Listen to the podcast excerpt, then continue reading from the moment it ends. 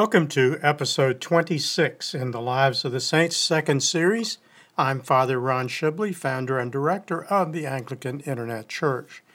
In this episode, I pay tribute to the Blessed William Tyndale, whose feast day is October 6th.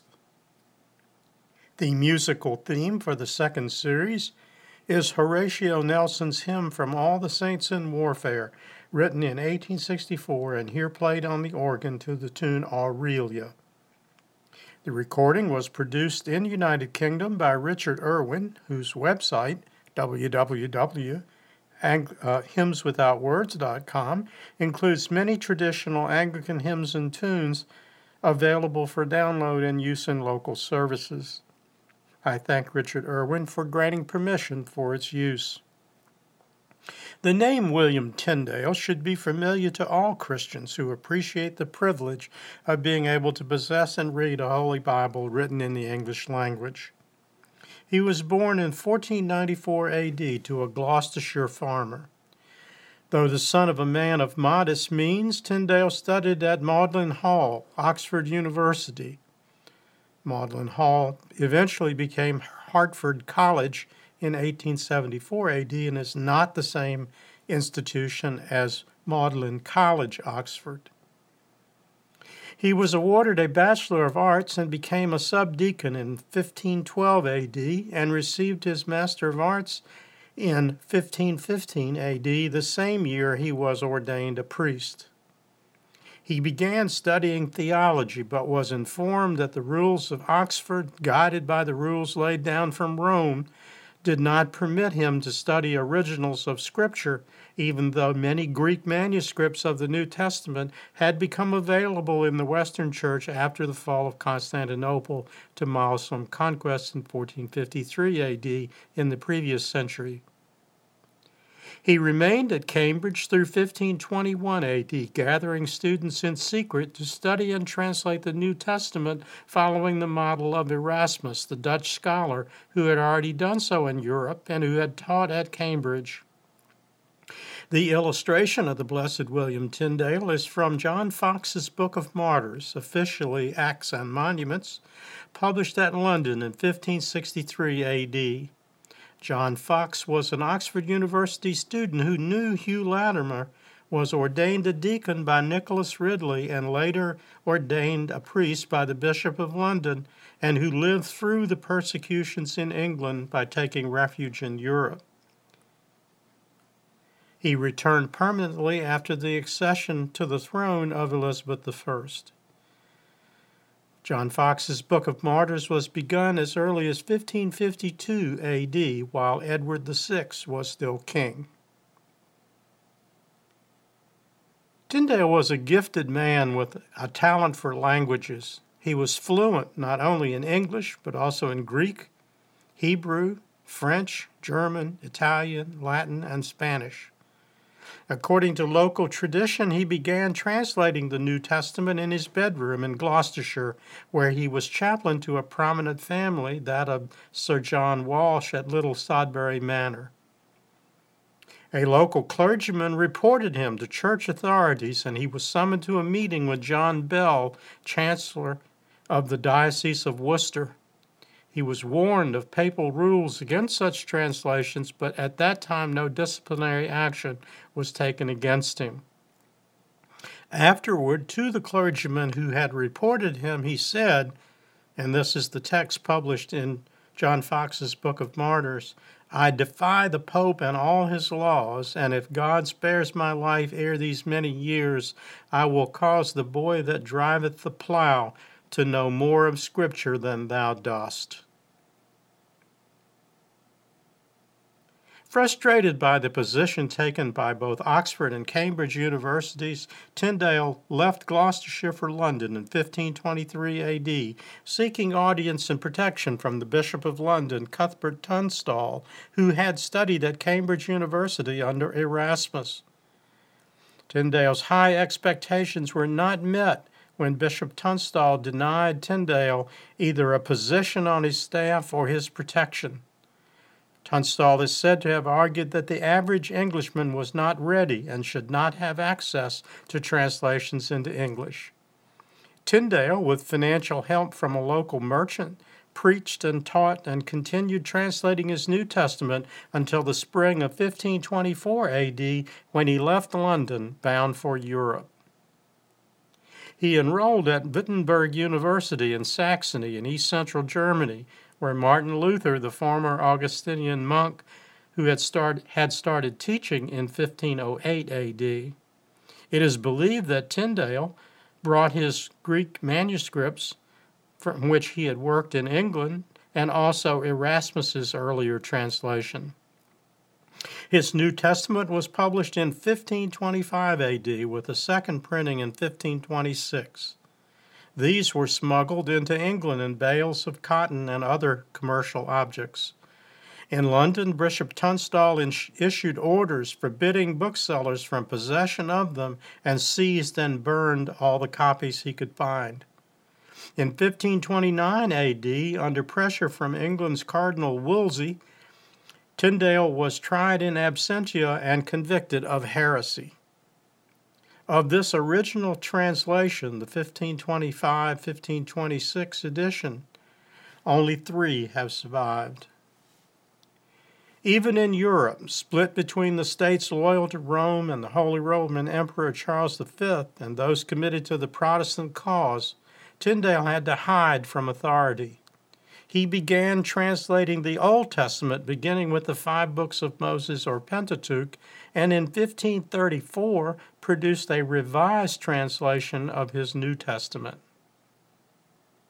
In early 1530 AD, Tyndale wrote a pamphlet critical of Henry VIII's plan to have his marriage with Catherine of Aragon annulled. Tyndale's arrest in the Belgian city of Antwerp in 1535 AD was the result of his betrayal to the forces of Emperor Charles V by a friend, Henry Phillips. He was tried and convicted of heresy the following year. He was garroted to death before his body was burned at the stake in Vilvoorde, Belgium, about 15 miles north of present day Brussels, on the 6th of October, 1536. His last words were, according to John Foxe's Book of Martyrs, O Lord, open the King of England's eyes. The illustration showing Tyndale's words in a text balloon at the top left is another woodcut from John Foxe's Book of Martyrs, published at London in 1563 AD. The Blessed William Tyndale's original objective was to put a copy of the Bible in England into the hand in English into the hands of every plowboy in England. He succeeded far more than he ever expected. The Bible has become the most popular book ever published the King James Version, largely based on the early work of Tyndale and his associate Miles Coverdale, has been published in nearly every language of the world. It is more than likely that it was Tyndale's style of writing used which was later used in the King James Version, and not that of Shakespeare, which made English into a worldwide language. He introduced many words and phrases into the English vernacular, Jehovah, Passover, atonement, scapegoat, let there be light, the powers that be, my brother's keeper, the salt of the earth, a law unto themselves, filthy lucre. It came to pass, gave up the ghost, mercy seat, long suffering, the kingdom of heaven is at hand, daily bread, God forbid. His insistence upon love instead of charity, which is derived from Latin, is not honored in the King by the King James editors, but has been brought back by the editors of the New King James Version.